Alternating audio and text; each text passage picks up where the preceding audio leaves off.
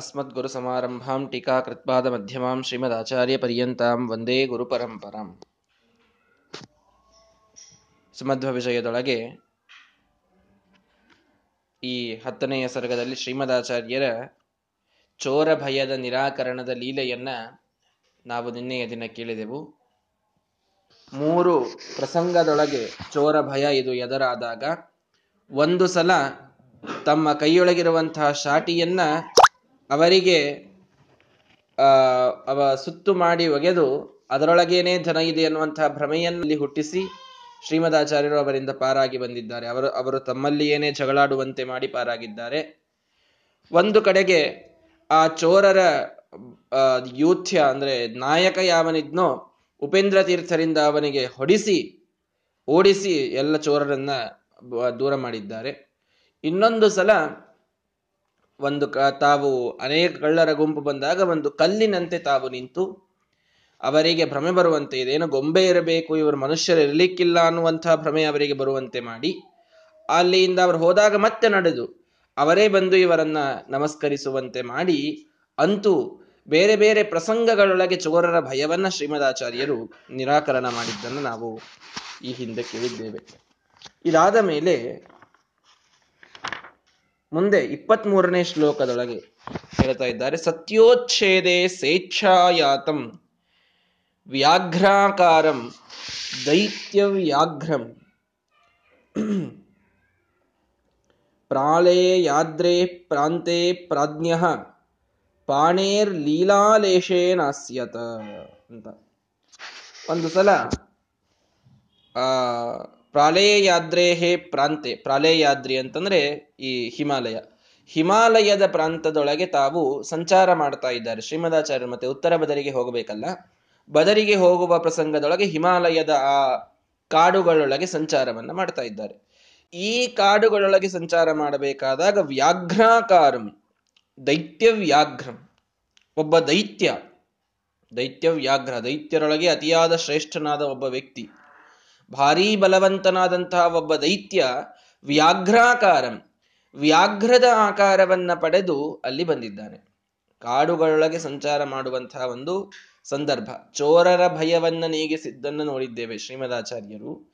ಇಲ್ಲಿ ವ್ಯಾಘ್ರದ ಭಯ, ಅದೇ ಹೇಳಿದ ರಾಜ ಚೋರ ಮಹಾವ್ಯಾಘ್ರ. ನೋಡಿ, ರಾಜನ ಭಯ ಪಾರಾಗಿತ್ತಲ್ಲಿ, ಎಲ್ಲಿ ತುರುಷ್ಕ ರಾಜನ ಒಂದು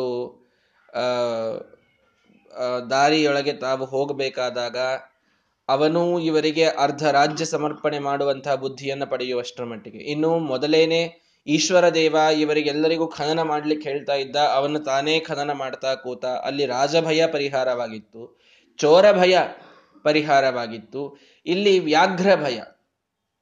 ಹೀಗೆ ಆ ಕಾಡಿನಲ್ಲಿ ಹೋಗುವಾಗ ಅಂತೂ ಆ ಕಾಲದೊಳಗಿದ್ದಂತಹ ಬೇರೆ ಬೇರೆ ರೀತಿಯಾದ ಭಯಗಳೆಲ್ಲವೂ ಶ್ರೀಮದಾಚಾರ್ಯರು ಹೇಗೆ ಪರಿಹಾರ ಮಾಡಿದ್ದಾರೆ ಅನ್ನುವುದನ್ನು ತೋರಿಸಬೇಕಾಗಿದೆ.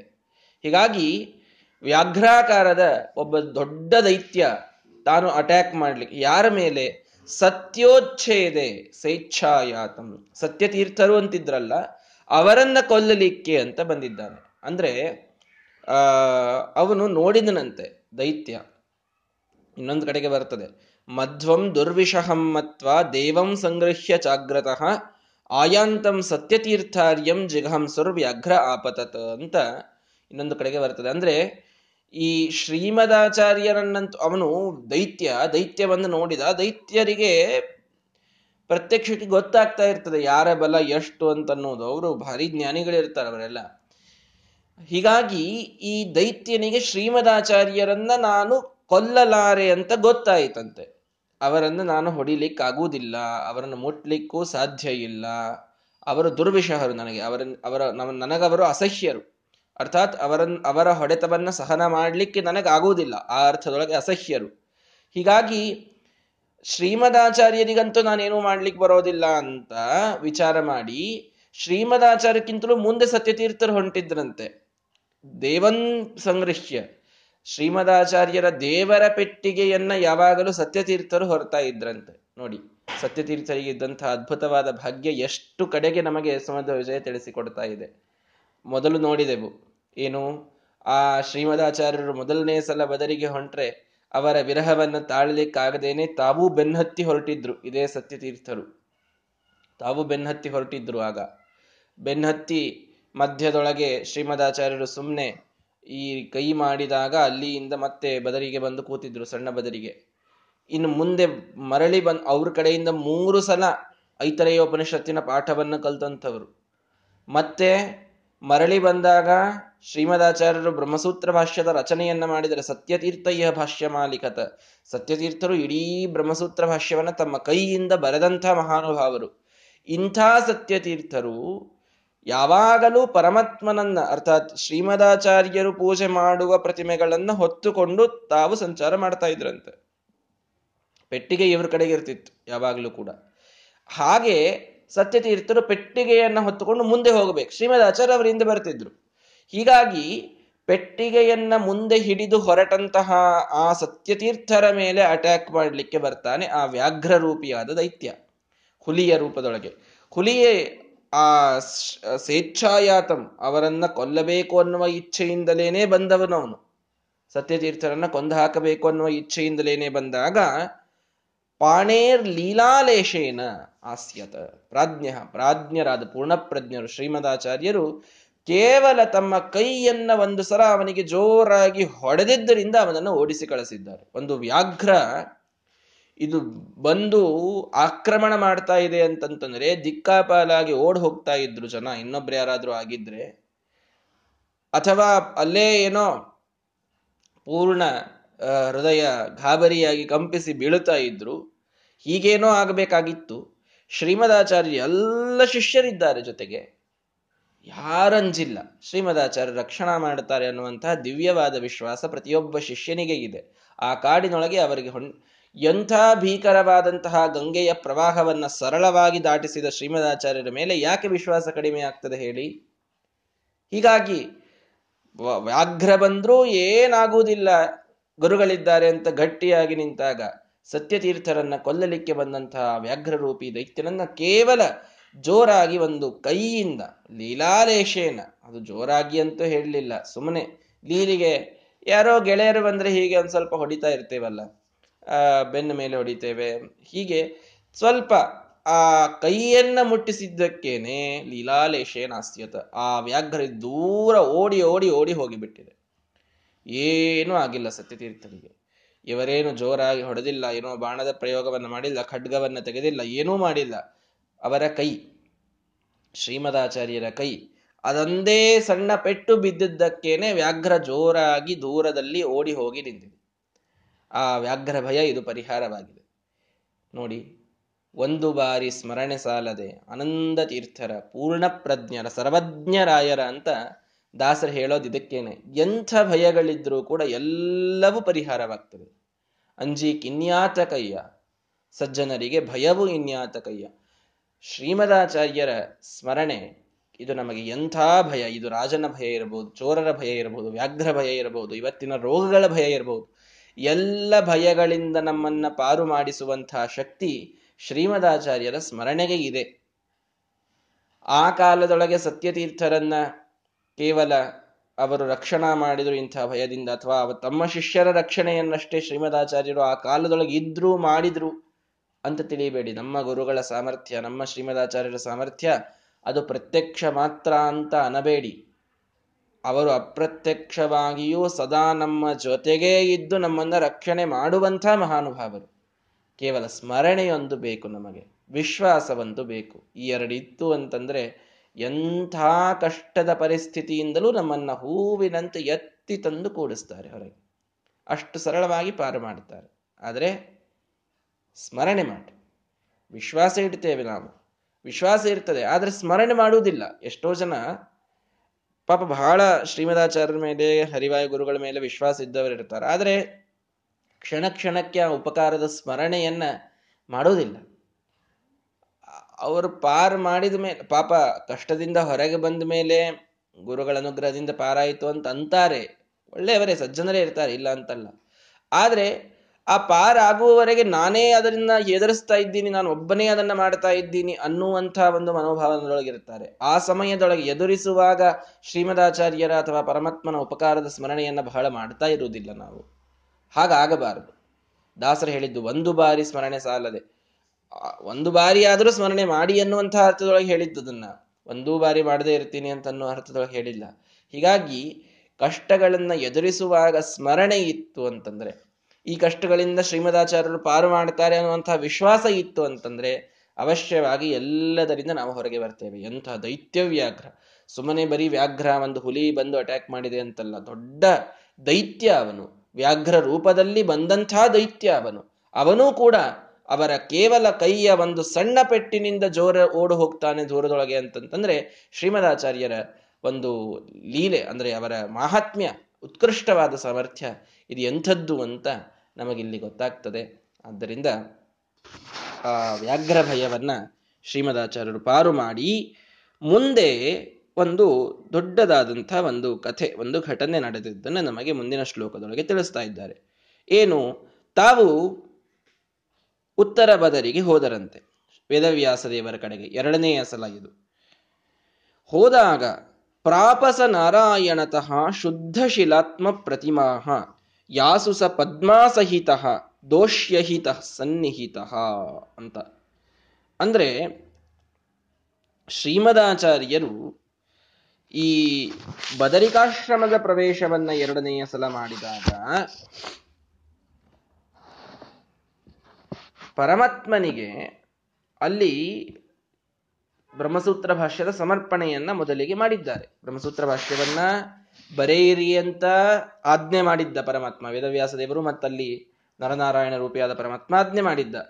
ಆ ಆಜ್ಞೆಗೆ ಅನುಗುಣವಾಗಿ ಬಂದವರೇ ಆ ಸೂತ್ರ ಭಾಷ್ಯದ ರಚನೆಯನ್ನ ಮಾಡಿದ್ರು, ಅದನ್ನು ಎಲ್ಲ ಕಡೆಗೆ ಪ್ರಸಾರ ಮಾಡಿದ್ರು, ಅದ್ಭುತವಾದ ಕೀರ್ತಿ ಬಂತು, ಅಚ್ಯುತ ಪ್ರೇಕ್ಷಾದಿಗಳೆಲ್ಲರೂ ಕೂಡ ಪೂರ್ಣ ಮನಃಪರಿವರ್ತನೆ ಆಯಿತು. ಎಲ್ಲರೂ ಶ್ರೀಮದಾಚಾರ್ಯರ ಭಾಷ್ಯವೇ ನಿಜವಾದಂತಹ ಸೂತ್ರಗಳಿಗೆ ಅರ್ಥ ಅಂತಂತ ಒಪ್ಪುವಂತಾಯಿತು. ಅದನ್ನ ಇನ್ನು ಸಮರ್ಪಣೆ ಮಾಡಬೇಕಲ್ಲ, ಸಂಕಲ್ಪ ಮಾಡಿ ಬಂದಿದ್ರು ಅವಶ್ಯವಾಗಿ ಅದರ ರಚನೆಯನ್ನು ಮಾಡ್ತೇನೆ ಅಂತ ದೇವರ ಮುಂದೆ, ಅದರ ಸಮರ್ಪಣೆಯನ್ನು ಮಾಡಬೇಕಲ್ಲ ಅಂತ ವೇದವ್ಯಾಸ ದೇವರ ಎದುರಿನೊಳಗೆ ಶ್ರೀಮದಾಚಾರ್ಯರು ಹೋಗಿರ್ತಾರೆ. ಹೋದಾಗ ಅಲ್ಲಿ ಪರಮಾತ್ಮನಿಗೆ ತನ್ನ ಗುರುಗಳಾದಂತಹ ವೇದವ್ಯಾಸ ದೇವರಿಗೆ ನಮಸ್ಕಾರ ಮಾಡಿದಾಗ ಅವರು ಒಂದು ವಾಯುಪುರಾಣದೊಳಗೆ ಮಾತಿದೆ ಇದು. ವಾಯುಪುರಾಣದೊಳಗೆ ನಮಗೆ ಶ್ರೀಮದಾಚಾರ್ಯರ ಅರ್ಥಾತ್ ವಾಯುದೇವರ 3 ಅವತಾರಗಳ ಪರಿಪೂರ್ಣವಾದಂತಹ ಮಾಹಿತಿ ಸರಿಯಾಗಿ ಸಿಗುತ್ತದೆ. ವಾಯುಪುರಾಣದೊಳಗೆ ಬರ್ತದೆ ಏನು, ಇಷ್ಟ್ಯಾ ವ್ಯಾಸಾಶ್ರಮಂ ಗಚ್ಚನ್ ಮುಖ್ಯ ಪ್ರೇಷ್ಯೋ ಯಥೋ ಮರುತ ಪ್ರಣಿಪತ್ಯ ಮಹಾನ್ ಮಧ್ವೋ ವ್ಯಾಸಂ ನಿಜ ಗುರುಂ ಪರಂ. ಇದನ್ನು ಅರ್ಥ ಮಾಡಿಕೊಳ್ಳಿ, ಬಹಳ ವಿಶೇಷವಾದಂತಹ ಕಥೆ ಇದು. ತನ್ನ ಗುರುಗಳಾದಂತಹ ವೇದವ್ಯಾಸ ದೇವರಿಗೆ ಶ್ರೀಮದಾಚಾರ್ಯ ನಮಸ್ಕಾರ ಮಾಡಿದ ಮೇಲೆ ವಿಜ್ಞಾಪಯಾಮಾಸ ಭೂಮೌ ಸೌವ್ಯಾಪೃತ ಸುದುಷ್ಕರಂ ನಿಶಮ್ಯ ತಸ್ಯ ವಾಕ್ಯಾನಿ ವ್ಯಾಸ ಸರ್ವಾಂತರಾತ್ಮಕಃ ಸ್ವಾಧಿಷ್ಠಾನಾನ್ ಪರಂಚಾಷ್ಟೌ ಗ್ರಾವಾಣ ಕೃಪಯಾ ದದೌ ಅಂತ. ಅಂದ್ರೆ ನಿಮ್ಮ ಅದ್ಭುತವಾದಂತಹ ಸನ್ನಿಧಾನ ಉಳ್ಳಂತಹ ಪ್ರತೀಕಗಳು ನನಗೆ ಬೇಕಲ್ಲ, ಭೂಮಿಯ ಮೇಲೆ ಯಾವಾಗಲೂ ನನ್ನ ಜೊತೆಗೆ ಇರಲಿಕ್ಕೆ ಅದು ಬೇಕಲ್ಲ ಅಂತ ವೇದವ್ಯಾಸ ದೇವರಿಗೆ ಪ್ರಾರ್ಥನೆಯನ್ನ ಮಾಡಿದರೆ ಪ್ರಾಪಸ ನಾರಾಯಣತಃ, ನಾರಾಯಣನಿಂದ ಅರ್ಥಾತ್ ವೇದವ್ಯಾಸ ದೇವರಿಂದ, ಶುದ್ಧ ಶಿಲಾತ್ಮ ಪ್ರತಿಮಾಹ, ಶುದ್ಧ ಶಿಲಾತ್ಮಕವಾದಂತಹ ಪ್ರತಿಮೆಗಳನ್ನ ಪಡೆದಿದ್ದಾರೆ. ಯಾಸು, ಯಾವ ಆ ಪ್ರತಿಮೆಗಳೊಳಗೆ, ದೋಷ್ಯಹಿತ, ಎಲ್ಲ ದೋಷಿಗಳಿಗೆ ಅಹಿತನಾದಂತಹ, ಅಂದರೆ ದ್ವೇಷಿಗಳು, ದ್ವೇಷ ಮಾಡುವಂಥವರು, ಅಸೂಯ ಇದ್ದಂಥವರು, ಇಂತಹ ದೋಷವುಳ್ಳವರಿಂದ ದೂರನಾದ, ಆ ದೋಷವುಳ್ಳವರಿಗೆ ಅಪ್ರಿಯನಾದಂತಹ ಆ ನಾರಾಯಣ ಪದ್ಮಾಸಹಿತ, ಪದ್ಮಾದೇವಿಯಿಂದ ಕೂಡಿಕೊಂಡು, ಮಹಾಲಕ್ಷ್ಮಿಯಿಂದ ಕೂಡಿಕೊಂಡು, ಸನ್ನಿಹಿತ, ಪರಿಪೂರ್ಣವಾಗಿ ಸನ್ನಿಧಾನವನ್ನ ಪಡೆದಂತಹ 8 ಪ್ರತಿಮೆಗಳನ್ನ ಶ್ರೀಮದಾಚಾರ್ಯರು ಪರಮಾತ್ಮನಿಂದ, ವೇದವ್ಯಾಸ ದೇವರಿಂದ ಪಡೆದಿದ್ದಾರೆ ಅಂತ. ಅಲ್ಲಿ ನಾರಾಯಣ ಅಂತಂದದ್ದು ವೇದವ್ಯಾಸ ದೇವರು ಸಾಕ್ಷಾತ್ ನಾರಾಯಣನ ಅವತಾರ, ಬೇರೆ ಯಾರಲ್ಲ ಅಂತ ತಿಳಿಸ್ಲಿಕ್ಕೆ ವೇದವ್ಯಾಸ ದೇವರು ಅಂತ ಅನ್ನಲಿಲ್ಲ, ನಾರಾಯಣ ಅಂತ ಮಾತನ್ನ ಅಂದಿದ್ದಾರೆ. ಅಂತೂ ಈ 8 ಮುಷ್ಟಿಗಳನ್ನ ತಾವು ಪಡೆದಿದ್ದಾರೆ ನೋಡಿ. ತಮ್ಮ ಭೂಮಿಯನ್ನ ನಾನು ಮತ್ತೆ ಹೋಗಲಾರೆ, ನೀವು ಸೂತ್ರಭಾಷ್ಯದ ರಚನೆಯನ್ನ ಮಾಡು ಅಂತ ಹೇಳಿದ್ರಿ. ಪ್ರಸಂಗ ಏನ್ ಬಂತು ಅಂದ್ರೆ, ಸೂತ್ರ ಭಾಷ್ಯದ ರಚನೆಯನ್ನ ಮಾಡು ಅಂತ ಹೇಳಿದ್ರೆ ನಾನು ಆ ಸೂತ್ರ ಭಾಷ್ಯದ ರಚನೆಯನ್ನ ಮಾಡಿ ಆಗಿದೆ, ಮತ್ತೆ ನನಗೆ ಹೋಗುವಂತ ಯಾಕೆ ಹೇಳ್ತಾ ಇದ್ದೀರಿ, ನಾನು ಇಲ್ಲೇ ಇರ್ತೇನೆ ಅಂತ ಶ್ರೀಮದಾಚಾರ್ಯರ ಅಭಿಪ್ರಾಯ. ಮತ್ತೆ ವೇದವ್ಯಾಸ ದೇವರನ್ನ ಬಿಟ್ಟು ಬರಲಿಕ್ಕೆ ಅವರಿಗೆ ಮನಸ್ಸಾಗ್ತಾ ಇಲ್ಲ.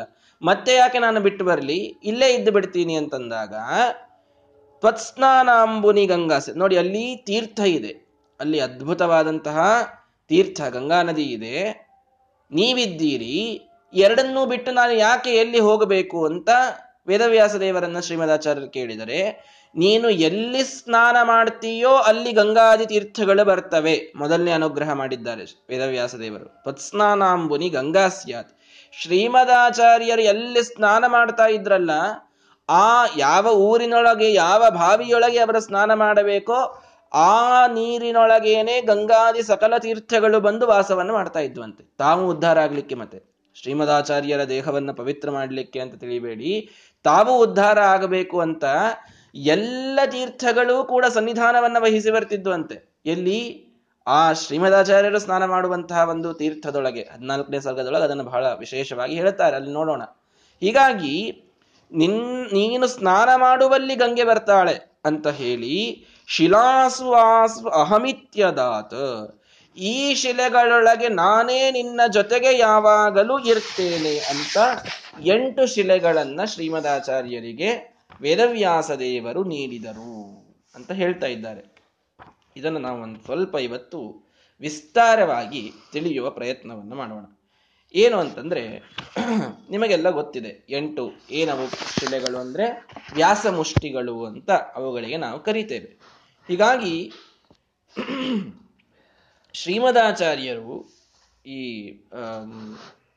ಗುರುವಂಶ ಕಥಾಕಲ್ಪತರು ಅನ್ನುವಂತಹ ಗ್ರಂಥದೊಳಗೆ ಬಹಳ ವಿಸ್ತಾರವಾಗಿ ಈ ವ್ಯಾಸಮುಷ್ಟಿಗಳ ಒಂದು ಕ್ರಮ, ಅದರ ಒಂದು ಆಗಮನ ಕ್ರಮ, ಅದರ ಒಂದು ವ್ಯವಸ್ಥೆ ಇದು ಪರಿಪೂರ್ಣವಾಗಿ ಬಂದಿದೆ, ಅದನ್ನು ತಿಳಿಸ್ತಾ ಇದ್ದೇನೆ. ಶ್ರೀಮದಾಚಾರ್ಯರು ಭಾಷ್ಯದ ಪುಸ್ತಕವನ್ನು ಕೊಟ್ಟಾಗ ಬಹಳ ಸಂತೋಷರಾದಂತಹ ವೇದವ್ಯಾಸ ದೇವರು ತಮ್ಮ ಮುಷ್ಟಿಯಿಂದ 8 ಮುಷ್ಟಿ ಮಣ್ಣು ತಮ್ಮ ಹತ್ತಿರ ಇದ್ದದ್ದನ್ನು ಎತ್ತಿ ಶ್ರೀಮದಾಚಾರ್ಯರಿಗೆ ಕೊಟ್ಟರಂತೆ. ಅವರು ಕೊಟ್ಟಿದ್ದೇನು? ಮಣ್ಣು. ತಮ್ಮ ಹತ್ತಿರದೊಳಗಿದ್ದ ಮಣ್ಣನ್ನು 8 ಬಾರಿ, 8 ಮುಷ್ಟಿಗಳನ್ನ ಶ್ರೀಮದಾಚಾರ್ಯರು ಹೀಗೆ ಕೈಯನ್ನು ಹಿಡಿದಾಗ ಅವರಿಗೆ ಹಾಕ್ತಾ ಹಾಕ್ತಾ ಹೋಗಿದ್ದಾರೆ. ಎಷ್ಟು ಹಾಕಿದಾಗ ವೇದವ್ಯಾಸ ದೇವರ ಕೈಯಿಂದ, ನೋಡಿ ಪರಮಾತ್ಮನ ಕೈಯಿಂದ ಬಂದದ್ದು, ಅದು ಮಣ್ಣು ಹೋಗಿ ಶಾಲಿಗ್ರಾಮವಾಗಿದೆ. ವೇದವ್ಯಾಸ ದೇವರ ಅದ್ಭುತವಾದಂತಹ ಸಾಮರ್ಥ್ಯದಿಂದ 8 ಮುಷ್ಟಿ ಮಣ್ಣನ್ನ ಕೊಟ್ರೆ ಅದು 8 ಶಾಲಿಗ್ರಾಮವಾಗಿ ವ್ಯಾಸಮುಷ್ಟಿಗಳು ಅಂತ ಪ್ರಸಿದ್ಧವಾಯಿತು. 8 ವ್ಯಾಸಮುಷ್ಟಿಗಳಾದವು. ಎಷ್ಟು? 8 ವ್ಯಾಸಮುಷ್ಟಿಗಳು. ಈ ವ್ಯಾಸಮುಷ್ಟಿಗಳನ್ನ ಪರಮಾತ್ಮ ತಾನು ಕೊಡುವಾಗ ಅಲ್ಲಿ ಹೇಳ್ತಾ ಇದ್ದಾನೆ, ಇದರೊಳಗೆ ನಾನೇ ಲಕ್ಷ್ಮಿಯಿಂದ ಸಹಿತನಾಗಿ ಪರಿಪೂರ್ಣವಾಗಿ ಸನ್ನಿಧಾನವನ್ನ ಹೊಂದಿದ್ದೇನೆ. ವ್ಯಾಸಮುಷ್ಟಿಯನ್ನು ನಾವು ಇವತ್ತಿಗೂ ನೋಡ್ತಾ ಇದ್ದೇವೆ ಅನ್ನೋದು ದೊಡ್ಡ ಭಾಗ್ಯ ಅಂತ ತಿಳಿದುಕೊಳ್ಳಿ. ಬಹಳ ದೊಡ್ಡ ಭಾಗ್ಯ ಇದು, ವ್ಯಾಸಮುಷ್ಟಿಯನ್ನು ನೋಡ್ತಾ ಇರುವಂಥದ್ದು. ವೇದವ್ಯಾಸ ದೇವರ ಪರಿಪೂರ್ಣ ಸನ್ನಿಧಾನ ಇದ್ದಂತಹ ಶ್ರೇಷ್ಠವಾದಂತಹ ಶಾಲಿಗ್ರಾಮದ ಪ್ರತಿಮೆಗಳವು. ಆ ರೀತಿಯೊಳಗೆ 8 ವ್ಯಾಸಮುಷ್ಟಿಗಳನ್ನ ಕೊಟ್ಟಾಗ ಆ ವ್ಯಾಸಮುಷ್ಟಿಗಳು ಹೇಗಿವೆ? ನಾವು ಸುಮ್ಮನೆ ಅಲ್ಲಿ ಅಭಿಷೇಕ ಮಾಡ್ತಾ ಇರ್ತಾರೆ, ಸ್ವಾಮಿಗಳು ಒಂದ್ಸಾರಿ ಹೀಗೆ ಹಿಡಿದು ತೋರಿಸ್ತಾರೆ, ಅದನ್ನ ಎದ್ದು ಹೀಗೆ ಮಾಡಿ ನೋಡ್ತೇವೆ, ಅದೇನು ಕಾಣಿಸೋದಿಲ್ಲ, ಬಿಡೋದಿಲ್ಲ. ಅಂತೂ ನೋಡಿರಬಹುದು, ಬಹಳ ಆದರೆ ಕೆಲವರು ನೋಡಿರಬಹುದು.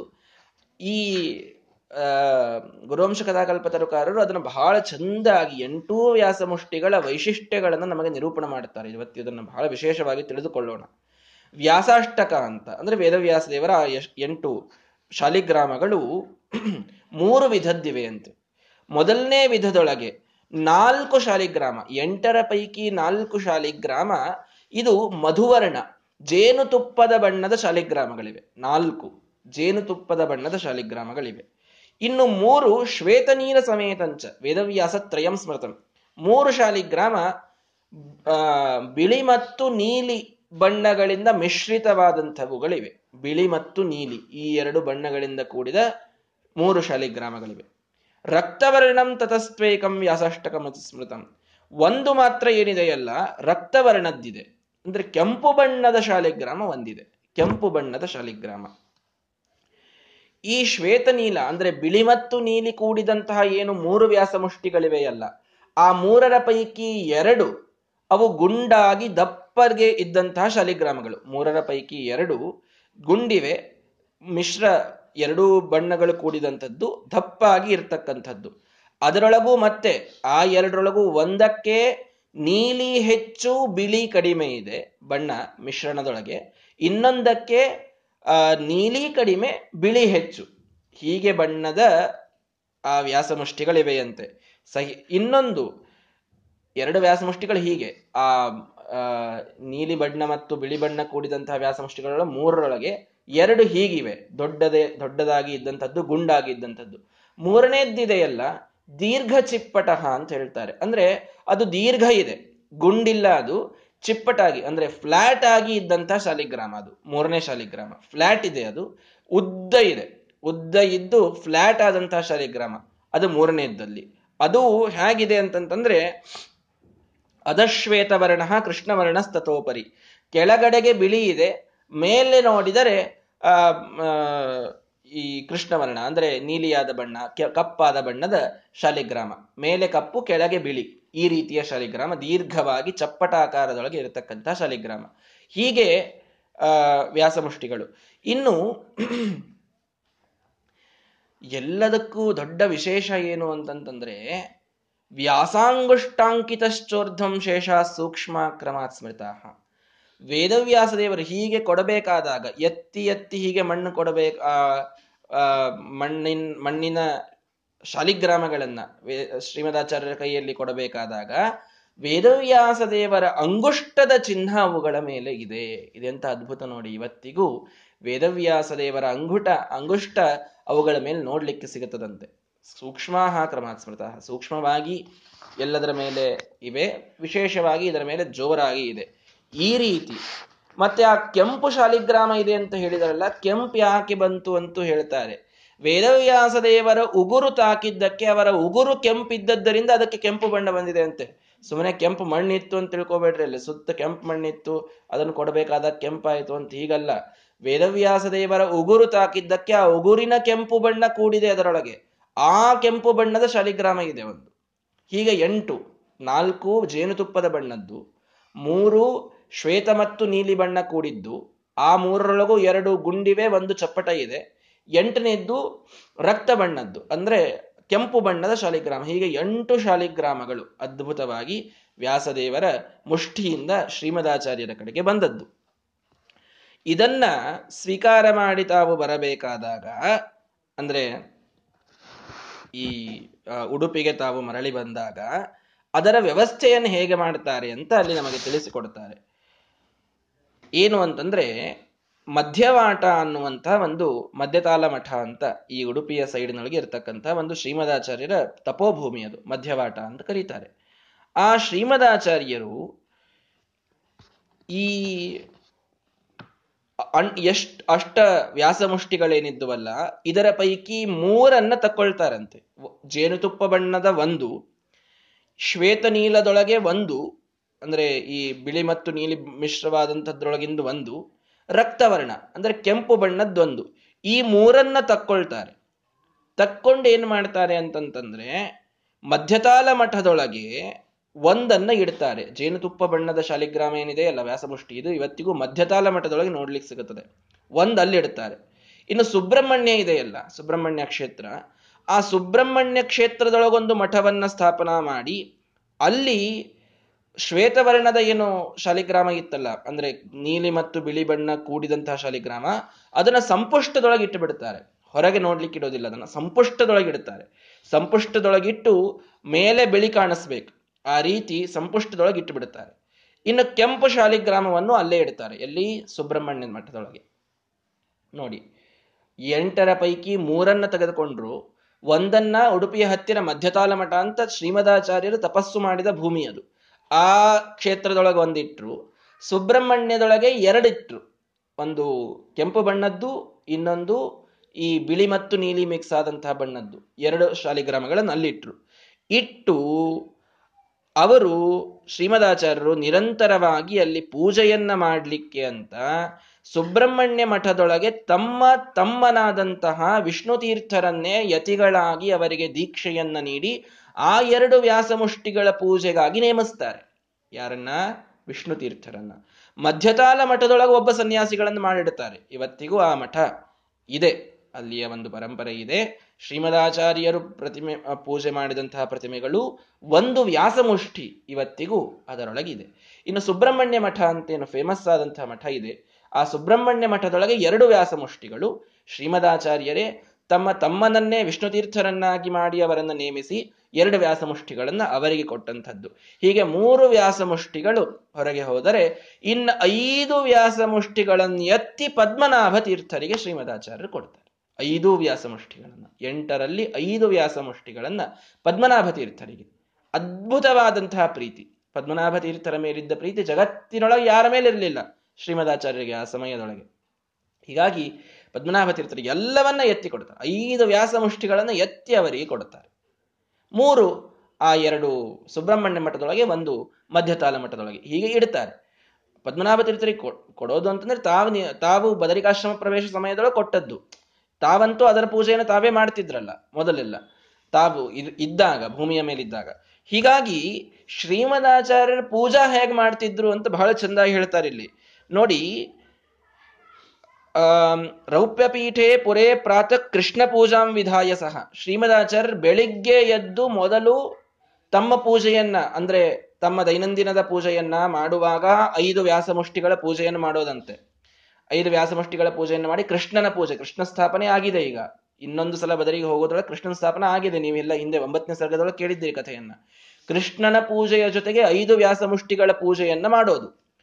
ಅಪೂಜಯಚ್ಚ ಮಧ್ಯಾಹ್ನೇ ಮಧ್ವವಾಟ ಗತಂ ವಿಭುಂ. ಉಡುಪಿಯೊಳಗೆ ಪೂಜೆ ಮುಗಿಸಿಕೊಂಡು ಮಧ್ಯಾಹ್ನ ಮಧ್ಯತಾಲ ಮಠಕ್ಕೆ ಹೋಗ್ಬಿಡೋದು. ಮಧ್ಯತಾಲ ಮಠದೊಳಗೆ ಪೂಜೆಯನ್ನ, ಆ ಒಂದು ವ್ಯಾಸಮುಷ್ಟಿಯನ್ನು ಅಲ್ಲಿಟ್ಟಿದ್ರಲ್ಲ ಜೇನುತುಪ್ಪ ಬಣ್ಣದ್ದು, ಅಲ್ಲಿ ಅದರ ಪೂಜೆಯನ್ನು ಮಾಡೋದು. ಸುಬ್ರಹ್ಮಣ್ಯೇತು ಸಾಯಾಹ್ನೇ ವ್ಯಾಸೌಚ ಸಿಕತಾಮಯವು.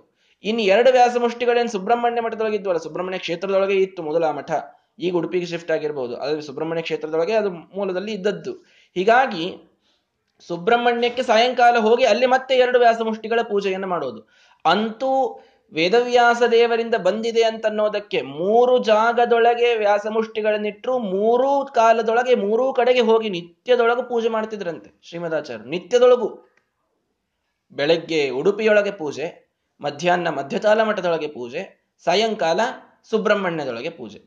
ಹೀಗೆ 3 ಮತ್ತೆ ಅಲ್ಲೇ ಸುಬ್ರಹ್ಮಣ್ಯ ಮಠದೊಳಗೆ ವಾಸ ಮಾಡೋದು. ಸಂಜೆಗೆ ಸುಬ್ರಹ್ಮಣ್ಯ ಮಠಕ್ಕೆ ಹೋದ್ರು ಅಂತಂದ್ರೆ ಅಲ್ಲಿ ವಾಸ ಮಾಡ್ತಿದ್ರು.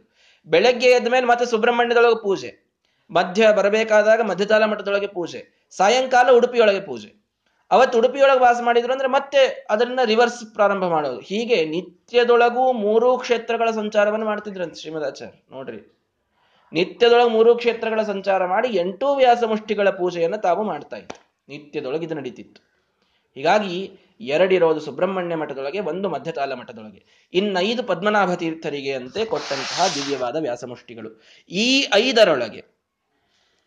ಐದರೊಳಗೆ ಮಧುವರ್ಣೇಶು ತ್ರಿಶ್ವೇಕಃ ರಘುನಾಥ ಕರಚ್ಯುತಃ ತುಂಗಭದ್ರಾ ನದೀತೋಯೇ ಗತಸ್ತೇಷಾಂ ತಪೋಬಲಾತ್. ಒಂದು ಸಲ ರಘುನಾಥ ತೀರ್ಥರು ಬಂದಾಗ, ಈ ಕಥೆಯನ್ನು ನಾನು ಹೇಳಿದ್ದೇನೆ, 5 ವ್ಯಾಸಮುಷ್ಟಿಗಳು, ಅದರೊಳಗೆ 3 ಜೇನುತುಪ್ಪದ ಬಣ್ಣದ್ದು, 2 ಶ್ವೇತನೀಲ ಅಂದ್ರೆ ಬಿಳಿ ಮತ್ತು ನೀಲಿ ಮಿಶ್ರವಾದದ್ದು, ಅದರೊಳಗೆ 1 ಚಿಪ್ಪಟ, 1 ಗುಂಡಾಗಿ ಇದ್ದದ್ದು. ಈ 5 ವ್ಯಾಸಮುಷ್ಟಿಗಳ ಪದ್ಮನಾಭ ತೀರ್ಥರ ಪರಂಪರೆಯೊಳಗೆ ಬರ್ತಾ ಬರ್ತಾ ಬರ್ತಾ ರಘುನಾಥ ತೀರ್ಥರ ಕೈಯೊಳಗೆ ಬಂತು. ರಘುನಾಥ ತೀರ್ಥರ ಕೈಯೊಳಗೆ ವ್ಯಾಸಮುಷ್ಟಿಗಳು ಅವರು ಪೂಜೆ ಮಾಡುವ ಸಂದರ್ಭದೊಳಗೆ ಈ ಜೇನುತುಪ್ಪ ಬಣ್ಣದ 1 ವ್ಯಾಸಮುಷ್ಟಿ ತುಂಗಭದ್ರಾ ನದಿಯೊಳಗೆ ಬಿದ್ದು ಬಿಡುತ್ತದೆ. ಕಂಪ್ಲಿ ಕ್ಷೇತ್ರದೊಳಗೆ ರಘುನಾಥ ತೀರ್ಥರು ಪೂಜೆ ಮಾಡ್ತಾ ಇರ್ತಾರೆ, ತುಂಗಭದ್ರಾ ನದಿ ದಂಡೆಯೊಳಗೆ ಪೂಜೆ ಮಾಡ್ತಾ ಇರ್ತಾರೆ. ಕೈತಪ್ಪಿ 1 ಶಾಲಿಗ್ರಾಮ ನದಿಯೊಳಗೆ ಬಿತ್ತು, ಕಾಣುವಂತೇನೆ ಬಿದ್ದಿದೆ. ಅದನ್ನ ತೆಗೆದುಕೊಳ್ಳಿಕ್ಕೆ ಹೋಗಬೇಕನ್ನುವಷ್ಟೊಳಗೆ ಮಾಯ ಆಗ್ತದದು. ವೇದವ್ಯಾಸ ದೇವರು ಮಾಯ ಆಗಿಬಿಡುತ್ತಾರೆ, ಆ ವ್ಯಾಸಮುಷ್ಟಿ ಹೋಗಿಬಿಡುತ್ತದೆ. ರಘುನಾಥ ತೀರ್ಥರು 8 ದಿನಗಳ ಕಾಲ ಉಪವಾಸಕ್ಕೆ ಕೂಡ್ತಾರೆ. ನನಗೊಂದು ವ್ಯಾಸಮುಷ್ಟಿಯೇ ನಾನು ಕಳೆದಿದ್ದೇನೆ, ನನ್ನ ಆಳ್ವಿಕೆಯೊಳಗದು ಹೋಯಿತು ಅನ್ನುವಂತಹ ಅಪಕೀರ್ತಿ ನನಗೆ ಬರ್ತದೆ, ಗತಿ ಏನು ನನ್ನದು, ನನಗದು ಸರ್ವಥಾ ನನಗೆ ಅದು ಅಕ್ಸೆಪ್ಟೇಬಲ್ ಅಲ್ಲ. ಪರಮಾತ್ಮ ನೀನು ನನ್ನ ತಪಸ್ಸಿಗೆ ಮೆಚ್ಚಿ ನೀನೇನಾದರೂ ಅನುಗ್ರಹವನ್ನು ಮಾಡಬೇಕು ಅಂತ ದಿವ್ಯವಾದ ತಪಸ್ಸನ್ನು 8 ದಿನಗಳ ಕಾಲ ರಘುನಾಥ ತೀರ್ಥರು ಮಾಡಿದಾಗ ಪರಮಾತ್ಮ ತಾನು ನಾನು ನನ್ನ ಇಚ್ಛೆಯಿಂದ ಅದೃಶ್ಯನಾಗಿದ್ದು ನೀನು ಯಾಕೆ ತಲೆ ಕೆಡಿಸ್ಕೊಳ್ತೀಯ, ಇನ್ನೊಂದು ರೂಪದಿಂದ ಬರಲಿಕ್ಕೆ ಅಂತ ಅದೃಶ್ಯನಾಗೀನಿ ಅಂತ ಹೇಳಿ 1 ಆ ಜೇನುತುಪ್ಪ ಬಣ್ಣದ ಒಂದು ವ್ಯಾಸಮುಷ್ಟಿ ಕಳೆದುಕೊಂಡರೂ ಕೂರ್ಮರೂಪಿಯೊಳಗೆ ಕೂರ್ಮರೂಪದೊಳಗೆ ಪರಮಾತ್ಮ ಮತ್ತೆ ಅವರಿಗೆ ತಾನು ಒಲಿದು ಬರ್ತಾನೆ. ಅದೇ ಕೂರ್ಮ ಶಾಲಿಗ್ರಾಮ, ಕೂರ್ಮರೂಪಿ ವ್ಯಾಸಮುಷ್ಟಿ ಅಂತ ಅದಾಗ್ತದೆ. ಹೀಗೆ 8 ವ್ಯಾಸಮುಷ್ಟಿಗಳ ಒಂದು ಕಥೆ ನಾವು ಗುರುವಂಶ ಕಥಾ ಕಲ್ಪತರುವಿನಲ್ಲಿ ವಿಸ್ತಾರವಾಗಿ ಕೇಳ್ತೇವೆ.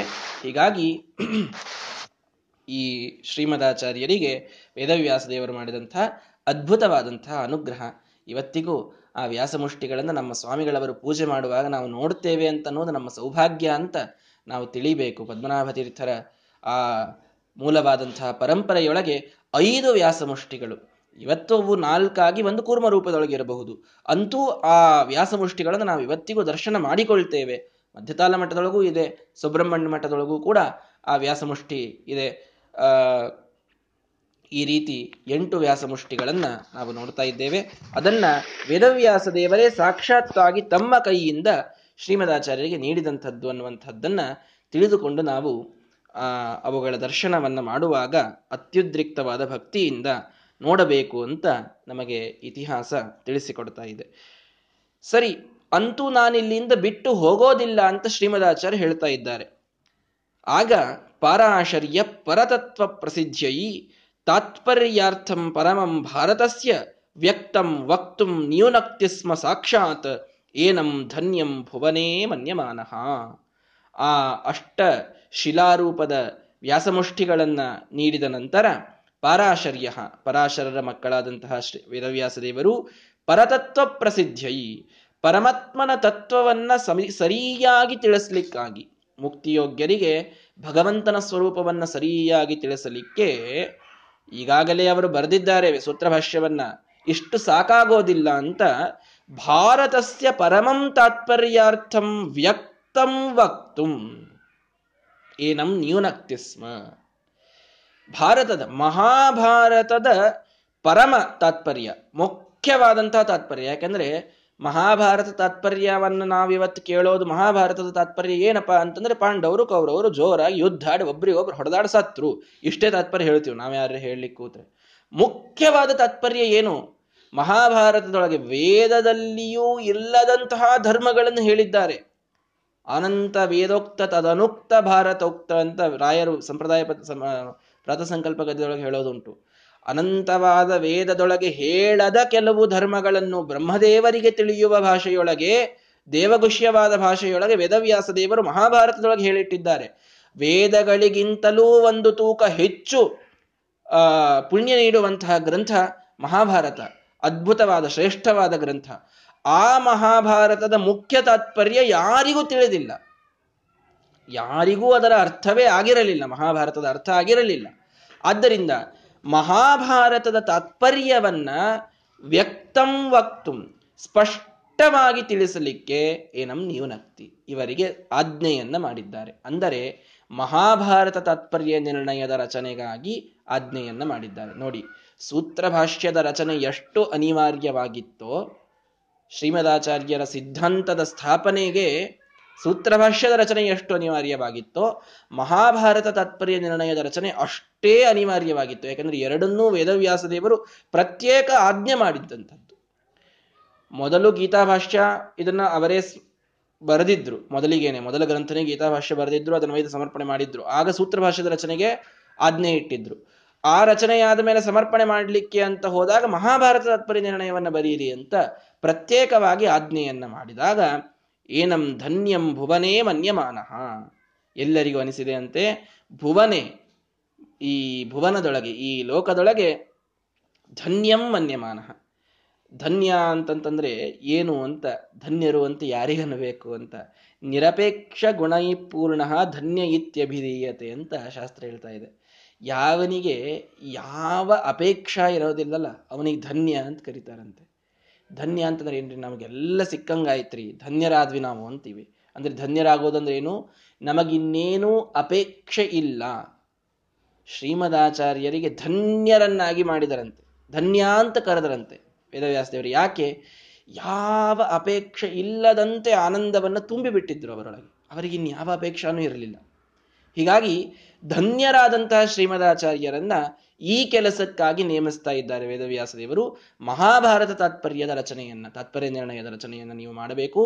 ಮಹಾಭಾರತದ ಸ್ಪಷ್ಟವಾದಂತಹ ಅಭಿಪ್ರಾಯ, ಅದರೊಳಗೆ ಗುಷ್ಯ ಭಾಷೆಯೊಳಗೆ ಏನೆಲ್ಲ ಬರೆದು ಬಿಟ್ಟಿದ್ದಾರೆ. ಧರ್ಮೇ ಹ್ಯರ್ಥೇಚ ಕಾಮೇಚ ಮೋಕ್ಷೇಚ ಭರತರ್ಷಭ ಯದಿ ಹಾಸ್ತಿ ತದನ್ಯತ್ರ ಎನ್ನೇ ಹಾಸ್ತಿ ನ ಕುತ್ರಚಿತ. ಮಹಾಭಾರತದ ದಿವ್ಯವಾದಂತಹ ಆ ಮಾತನ್ನ ನೋಡ್ರಿ. ಧರ್ಮದೊಳಗೆ, ಅರ್ಥದೊಳಗೆ, ಕಾಮದೊಳಗೆ, ಮೋಕ್ಷದೊಳಗೆ, ಈ ನಾಲ್ಕೂ ವಿಧ ಪುರುಷಾರ್ಥದ ವಿಷಯದೊಳಗೆ ಏನು ಮಹಾಭಾರತದೊಳಗಿದೆಯಲ್ಲ ಅದು ಬೇರೆ ಕಡೆಗೆ ಇದೆ. ಮಹಾಭಾರತದೊಳಗೆ ಯಾವುದಿಲ್ಲವಲ್ಲ ಅದು ಜಗತ್ತಿನೊಳಗೆ ಎಲ್ಲಿ ಇಲ್ಲ ಅಂತ. ಅಂದ್ರೆ ಎಲ್ಲಾ ವಿಷಯಗಳು ಏಕತ್ರ ಸಿಗುವಂತಹ ಜಾಗ ಇದು ಮಹಾಭಾರತ. ಎಲ್ಲಾ ವಿಷಯ ಇದೆ ಇಲ್ಲಿ. ಏನ್ರಿ ನಮ್ಮ ಮನೆಯೊಳಗೆ ನಡೆದಂತಹ ಜಗಳದ ವಿಷಯ ಅದ, ಏನಲ್ಲ ಅತ್ತಿ ಸೊಸಿ ಜಗಳಾಡೋದು, ಮಗ ಅಪ್ಪ ಜಗಳಾಡೋದು ಎಲ್ಲ ಅದು. ಇಂತಹ ವಿಷಯ ಮಹಾಭಾರತದೊಳಗೆ ಸಿಗುವುದಿಲ್ಲ ಅಂತಿಲ್ಲ. ಯದಿ ಹಾಸ್ತಿ ತದನ್ಯತ್ರ ಎನ್ನೇ ಹಾಸ್ತಿ ನ ಕುತ್ರಚಿತ. ಏನು ಶಾಸ್ತ್ರ ತಗೊಂಡು ಬರ್ತೀರಿ ಬರ್ರಿ, ಯಾವ ಪ್ರಸಂಗ ತಗೊಂಡು ಬರ್ತೀರಿ ಬರ್ರಿ, ಎಲ್ಲದಕ್ಕೂ ಉತ್ತರ, ಎಲ್ಲವೂ ಒಳಗೊಂಡಂತಹ ಏಕೈಕ ಗ್ರಂಥ ಅದು ಮಹಾಭಾರತ. ಇವತ್ತಿಗೂ ಆ ಮಹಾಭಾರತದ ಒಂದು ದಿವ್ಯವಾದ ವಿಶ್ವಾಸ. ಮಹಾಸ್ವಾಮಿಗಳವರಿಗಂತೂ ಮಹಾಭಾರತದ ಮೇಲೆ ಎಷ್ಟು ಹುಚ್ಚು ಅಂತಂದ್ರೆ, ಒಂದು ಸಂಪ್ರದಾಯ ಇದೆ ನಮ್ಮಲ್ಲಿ. ಏನಾದರೂ ಪ್ರಶ್ನೆ ಕೇಳಬೇಕು ಅಂದರೆ ಮಹಾಭಾರತಕ್ಕೆ ಕೇಳೋದು ಅಂತ ಒಂದು ಸಂಪ್ರದಾಯ ಇದೆ. ಅಂದರೆ ಸ್ವಾಮಿಗಳವರು ಬಹಳ ಚಂದ ಹೇಳ್ತಾರೆ, ಗುರುಗಳು ಇದ್ದರು, ನಾವು ಆಶ್ರಮ ತೆಗೆದುಕೊಂಡು ಹೊಸದಾಗಿ ಗುರುಗಳಿಗೆ ಕೇಳ್ತಾ ಇದ್ವಿ. 97ರೊಳಗೆ ಗುರುಗಳು ವೃಂದಾವನಸ್ಥರ ಆದ ಮೇಲೆ ಯಾರಿಗೆ ಪ್ರಶ್ನೆ ಕೇಳೋದು, ನಮಗೆ ಯಾರಿದ್ದಾರೆ ಅಂತ ನಾವು ದುಃಖದೊಳಗಿದ್ದಾಗ ಶ್ರೀಮದಾಚಾರ್ಯರು ಕೈ ಹಿಡಿದ್ರು. ಮಹಾಭಾರತ ತಾತ್ಪರ್ಯ ನಿರ್ಣಯಕ್ಕೆ ಪ್ರಶ್ನೆ ಹಾಕಿ ಕೇಳುವಂಥ ಒಂದು ಸಂಪ್ರದಾಯ ನಮ್ಮಲ್ಲಿ ಮೊದಲಿನಿಂದ ಇದೆ. ಪೂರ್ವಜರೆಲ್ಲ ಪಾಲಿಸಿಕೊಂಡು ಬಂದದ್ದು. ಸ್ವಾಮಿಗಳವರು ಅದನ್ನು ಬಹಳ ವಿಶ್ವಾಸ ಇಟ್ಟು ಪಾಲಿಸ್ತಾರೆ. ಏನೋ ಒಂದು ಕಠಿಣವಾದ ಪ್ರಸಂಗ ಬಂದಾಗ ಆ ಪ್ರಸಂಗ ಬಂದಾಗ ಒಂದು ಬಂಗಾರದ ಶಲಾಕೆಯನ್ನ ಮಹಾಭಾರತ ತಾತ್ಪರ್ಯ ನಿರ್ಣಯದ ಪುಸ್ತಕದೊಳಗೆ ಹಾಕಿ ತೆಗೆದರೆ ಅಲ್ಲಿ ಏನು ಶ್ಲೋಕ ಬಂದಿರ್ತದಲ್ಲ, ಸ್ವಾಮಿಗಳವರ ಪ್ರಶ್ನೆಗೆ ಅದರೊಳಗೆ ಉತ್ತರ ಇರ್ತದಂತೆ. ಇವತ್ತಿಗೂ ಆ ಉತ್ತರ ಡಿರೈವ್ ಮಾಡಿಕೊಳ್ಳುವಂತಹ ಸಾಮರ್ಥ್ಯ ಸ್ವಾಮಿಗಳವರಿಗಿದೆ, ಅದು ನಿಜ. ಆದರೆ ಸ್ವಾಮಿಗಳವರು ಹೇಳ್ತಾರೆ, ಬಹಳಷ್ಟು ಸಲ ಪ್ರವಚನದೊಳಗೆ ಹೇಳಿದ ಮಾತಿದು, ನಾನು ಏನು ಪ್ರಶ್ನೆ ಕೇಳಿರ್ತೇನೆ ಅದಕ್ಕೆ ಉತ್ತರ ಅನ್ನೋ ರೀತಿಯೊಳಗೆ ಅಲ್ಲಿ ಶ್ಲೋಕ ಬಂದಿರ್ತದೆ ನಾನು ಎಷ್ಟೇ ಸಲ ತೆಗೆದಾಗ ಅಂತ. ಎಂಥ ದಿವ್ಯವಾದಂತಹ ಇವೆಲ್ಲ ನೋಡಿ ನಾವು ಕಲಿಯುಗದೊಳಗೆ ಇದ್ದೇವೆ ಹೌದೋ ಅಲ್ಲೋ ಅನಿಸುವಷ್ಟರ ಮಟ್ಟಿಗೆ ದಿವ್ಯವಾದಂತಹ ಘಟನೆಗಳಿವೆಲ್ಲ. ಸ್ವಾಮಿಗಳವರ ಮನಸ್ಸಿನೊಳಗೆ ಪ್ರಶ್ನೆ ಇರ್ತದೆ, ಮಹಾಭಾರತದ ಪುಸ್ತಕವನ್ನು ತೆಗೆದ ಅದರೊಳಗೆ ಉತ್ತರ ಬರ್ತದೆ ಅಂತಂದ್ರೆ ಶ್ರೀಮದಾಚಾರ್ಯರು ಒಂದು ಬಾರಿ ಸ್ಮರಣೆ ಸಾಲದೆ, ಅದಕ್ಕೆ ಹೇಳುತ್ತಾನೆ ಒಂದು ಸಲ ಶ್ರೀಮದಾಚಾರ್ಯ ಸ್ಮರಣೆ ಮಾಡಿದರೆ ಎಲ್ಲಾ ಪ್ರಶ್ನೆಗೆ ಉತ್ತರ ಸಿಗುತ್ತದೆ ಅನ್ನಲಿಕ್ಕೆ ಸ್ವಾಮಿಗಳವರು ಇವತ್ತು ನಮ್ಮ ಪ್ರತ್ಯಕ್ಷ ನಿದರ್ಶನ, ನಮ್ಮ ಕಣ್ಣು ಮುಂದೆ. ಅಷ್ಟು ದಿವ್ಯವಾದ ಮಹಾಭಾರತ ತಾತ್ಪರ್ಯದ ರಚನೆ ಮಾಡಲಿಕ್ಕೆ ವೇದವ್ಯಾಸ ದೇವರು ಶ್ರೀಮದಾಚಾರ್ಯರಿಗೆ ಆಜ್ಞೆ ಮಾಡ್ತಾರೆ. ನಿಜವಾಗಿಯೂ ಹಾಗೇ ಇದೆ. ಸ್ವಾಮಿಗಳವರು ಹೇಳಿದ ಒಂದು ಪ್ರಸಂಗ ನೆನಪಿದೆ ನನಗೆ, ತಮ್ಮ ಉಪನ್ಯಾಸದೊಳಗೆ ಹೇಳಿದಂಥದ್ದು. ಒಂದು ಯಾರೋ ಒಂದು ಕುಂಡಲಿಯನ್ನು ತಂದು ಕೊಟ್ಟಿದ್ರಂತೆ, 2 ಕುಂಡಲಿಗಳನ್ನು. ಇದರೊಳಗೆ ಅದೇನೋ ಸರಿ ಇರಲಿಲ್ಲ. ಅದು ಸಮಯನೇ ಸರಿಯಾಗಿ, ಕುಂಡಲಿ ಹಾಕಬೇಕು ಅಂದ್ರೆ ಸಮಯ ಸರಿಯಾಗಿ ಗೊತ್ತಿರಬೇಕು. ಹೀಗಾಗಿ ಸಮಯನೇ ಸರಿಯಾಗಿ ಗೊತ್ತಾಗ್ತಾ ಇಲ್ಲ. ಹೀಗೆಲ್ಲ ಆಗಿ ಬಹಳ ವಿಕ್ಷಿಪ್ತ ಇತ್ತದು. ಯಾರು ಆ ಕೇಸನ್ನು ಟ್ರೀಟ್ ಮಾಡ್ಲಿಕ್ಕೆ ಯಾವ ವಿದ್ವಾಂಸರು ಬೇಡ ಅಂತಂದಿದ್ರು, ಅವರು ಡೈರೆಕ್ಟ್ ಆಗಿ ಸ್ವಾಮಿಗಳ ಕಡೆಗೆ ಬಂದಿದ್ರು. ಪಾಪ ಮತ್ತೇನು ಗತಿ ಇಲ್ಲ ಅಂತಂದ್ರೆ ಸ್ವಾಮಿಗಳವರು ಏನಾದರೂ ದಾರಿ ತೋರಿಸ್ತಾರೆ ಅಂತ. ನಮಗಿದು ಸರಿಯಾಗಿ ಗೊತ್ತೇ ಇಲ್ಲ, ಈ ಕುಂಡಲಿ ಸರಿಯೋ ತಪ್ಪೋನೂ ಗೊತ್ತಿಲ್ಲ, ಅಂತೂ ಹೀಗಿದೆ, ಇಲ್ಲಿ ನೀವು ಮುಂದುವರಿ ಅಂದರೆ ಮುಂದುವರಿತೇವೆ, ಇಲ್ಲ ಅಂದ್ರೆ ಇಲ್ಲ ಅಂತ ಒಂದು ಒಬ್ಬ ಗೃಹಸ್ಥರು, ಸ್ವಾಮಿಗಳ ಆಪ್ತರು ಬಂದು ಸ್ವಾಮಿಗಳವರಿಗೆ ಕೇಳಿದ್ದಾರೆ. ಸರಿ, ಇದೇನಪ್ಪ ಮತ್ತೆ ನಮಗೆ ಈ ಕುಂಡಲಿನೇ ಇರಲಾರ್ದೆ ಹೇಳೋದು ಹಾಗೆ ಆಯಿತು, ಮಹಾಭಾರತ ಶ್ರೀಮದಾಚಾರ್ಯ ಕೇಳಿ ನೋಡೋಣ, ಅವರು ಉತ್ತರ ಕೊಡ್ತಾರೆ ಅಂತ ಬಂಗಾರದ ಶಲಾಕೆಯನ್ನು ಹಾಕಿ ತೆಗೆದಿದ್ದಾರಂತೆ. ಬಂಗಾರದ ಶಲಾಕೆಯನ್ನು ಹಾಕಿ ತೆಗೆದರೆ ಅಲ್ಲಿ ಒಂದು ಮಾತು ವಿಚಿತ್ರವಾಗಿದೆ. ಸ್ವಾಮಿಗಳವರ ಪ್ರಶ್ನೆಗೆ ಡೈರೆಕ್ಟ್ ಆಗಿ ಉತ್ತರ ಅಂತ ಅವರು ಎಷ್ಟು ಇದನ್ನ ರೋಮಾಂಚನಗೊಂಡು ಹೇಳಿದಂಥದ್ದಿದು. ಉಪನ್ಯಾಸದೊಳಗೆ ಕೇಳುವಾಗ ನಮಗೆಲ್ಲ ಕಣ್ಣಲ್ಲಿ ನೀರು ಬಂದಿತ್ತು. ನಾತ್ರ ಪ್ರಮಾ ಮಮ ಹೃದಿ ಪ್ರತಿಭಾತ್ಯತಾಪಿ ಧರ್ಮಾಚಲ ಮಮ ಮತಿರ್ಹಿ ತದೇವ ಮಾನಂ ಅಂತ ಅಲ್ಲೊಂದು ಯುಧಿಷ್ಠಿರನ ಮಾತು ಬರ್ತದೆ. ಸ್ವಾಮಿಗಳವರು ಹಾಕಿ ಆ ಶಲಾಕೆಯನ್ನು ಹಾಕಿ ತೆಗೆದಾಗ ಈ ಮಾತಲ್ಲಿ ಬಂತು. ಈ ಮಾತಿನ ಅರ್ಥ ಏನು ಅಂತಂದ್ರೆ, ಈ ವಿಷಯದೊಳಗೆ ನನಗೆ ಪ್ರಮಾಣ ಏನು ಬಹಳ ಗೊತ್ತಿಲ್ಲ, ಆದರೂ ನನ್ನ ಧರ್ಮದೊಳಗೆ ನಿಶ್ಚಲವಾದಂತಹ ಮತಿ ಇದನ್ನ ಸರಿ ಅಂತ ಹೇಳ್ತಾ ಇದೆ, ಆದ್ದರಿಂದ ಇದು ಸರಿ ಅಂತಂದು ಮಾತಲ್ಲಿ ಬರ್ತದೆ. ಸ್ವಾಮಿಗಳವರು ಏನ್ ಪ್ರಶ್ನೆ ಇಟ್ಟುಕೊಂಡು ಅಲ್ಲಿ ಹಾಕಿದ್ದು, ಇಲ್ಲಿ ಈ ಕುಂಡಲಿಗಳು ಸರಿಯಾಗಿ ಸಿಗ್ತಾ ಇಲ್ಲ, ಇದಕ್ಕೆ ಏನ್ ಮಾಡಬೇಕು, ಇದರನ್ನು ಮುಂದುವರಿಬೇಕೋ ಬೇಡವೋ ಅನ್ನುವ ಪ್ರಶ್ನೆ ಇಟ್ಟುಕೊಂಡು ತೆಗೆದರೆ ಈ ಶ್ಲೋಕ ನಾತ್ರ ಪ್ರಮಾಮ ಹೃದಿ ಪ್ರತಿಭಾತ್ಯತಾಪಿ. ಶ್ರೀಮದಾಚಾರ್ಯ ನುಡಿದಂತಾಯ್ತಂಥದ್ದು. ಈ ಮಾತಿನೊಳಗೆ, ಈ ವಿಷಯದೊಳಗೆ ನಮಗೆ ಪ್ರಮಾಣಗಳು ಸಿಗಲಿಕ್ಕಿಲ್ಲ, ಆದರೆ ನಿಶ್ಚಲವಾದಂತಹ ನನ್ನ ಬುದ್ಧಿ ಇದಕ್ಕೆ ಪ್ರಮಾಣ, ಹೀಗಾಗಿ ನೀವು ಮುಂದೆ ಬರೀರಿ ಅಂತಂದು ಮಾತಲ್ಲಿ ಬಂದದ್ದು ಡೈರೆಕ್ಟ್ ಆಗಿ ಈ ಪ್ರಸಂಗಕ್ಕೆ ಅನ್ವಯವಾಗುವಂತೆ ಬಂತಂತೆ. ನೀವು ಅವಶ್ಯವಾಗಿ ಈ ಮದುವೆ ಮಾಡಿಕೊಳ್ಳಿ ಅಂತ ಸ್ವಾಮಿಗಳವರು ಹೇಳಿ ಕಳಿಸಿದ್ರಂತೆ. ಅಂದ್ರೆ ಎಷ್ಟೋ ಪ್ರಶ್ನೆಗಳಿಗೆ ಸ್ವಾಮಿಗಳಂಥವರಿಗೆ ಉತ್ತರ ನೀಡುವಂತಹ ದಿವ್ಯವಾದ ಗ್ರಂಥ ಮಹಾಭಾರತ ತಾತ್ಪರ್ಯ. ನಮ್ಮ ಸ್ವಾಮಿಗಳವರಿಗಂತಲ್ಲ, ಇದು ಸಂಪ್ರದಾಯದೊಳಗೆ ಬಂದದ್ದು. ಶ್ರೀಮದಾಚಾರ್ಯರ ಒಂದು ಮಾಧ್ವ ಸಂಪ್ರದಾಯದೊಳಗೆ ಮಹಾಭಾರತಕ್ಕೆ ಪ್ರಶ್ನೆ ಹಾಕೋದು ಅಂತ ಒಂದು ಸಂಪ್ರದಾಯನೇ ಇದೆ. ಅದರೊಳಗೆ ಇದು ಬಂದಿದೆ, ಈ ಪದ್ಧತಿ. ಇವತ್ತಿಗೂ ಮಹಾಸ್ವಾಮಿಗಳವರು ಅದನ್ನು ಪಾಲಿಸ್ತಾರೆ. ಹೀಗಾಗಿ ದಿವ್ಯವಾದಂತಹ ಮಹಾಭಾರತ ತಾತ್ಪರ್ಯ ನಿರ್ಣಯದೊಳಗೇನೆ ಇಷ್ಟು ಗುಣಗಳಿರಬೇಕು ಅಂದ್ರೆ ಇನ್ನು ಮೂಲ ಮಹಾಭಾರತದೊಳಗಂತೂ ಇದಿದ್ದೇ ಇರ್ತದಲ್ಲ. ಅಂತಹ ಅದ್ಭುತವಾದ ಮಹಾಭಾರತಕ್ಕೆ ಒಂದು ತಾತ್ಪರ್ಯ ನಿರ್ಣಯದ ರಚನೆಯನ್ನು ಮಾಡಲಿಕ್ಕೆ ಶ್ರೀಮದಾಚಾರ್ಯರಿಗೆ ವೇದವ್ಯಾಸ ದೇವರು ಆಜ್ಞೆಯನ್ನು ಮಾಡಿದ್ದಾರೆ. ಹೀಗೆ ವ್ಯಾಸಮುಷ್ಟಿಗಳ ಆಗಮನ, ತಾತ್ಪರ್ಯ ನಿರ್ಣಯದ ರಚನೆಯ ಒಂದು ಪ್ರಸಂಗವನ್ನು ಈ ಸುಮಧ್ವ ವಿಜಯ ಅತ್ಯಂತ ರೋಮಾಂಚನಕಾರಿಯಾಗಿ ವರ್ಣನೆಯನ್ನು ಮಾಡ್ತಾ ಇದೆ. ಮುಂದೆ ಶ್ರೀಮದಾಚಾರ್ಯರು ಎಲ್ಲೂ ಹೋದರು ಅನ್ನೋದು ಮುಂದೆ ಬರ್ತದೆ. ನಾಳೆಯ ದಿನ ಅದನ್ನು ನೋಡೋಣ. ಶ್ರೀಕೃಷ್ಣಾರ್ಪಣ ಮಸ್ತು. ಹರಯೇ ನಮಃ.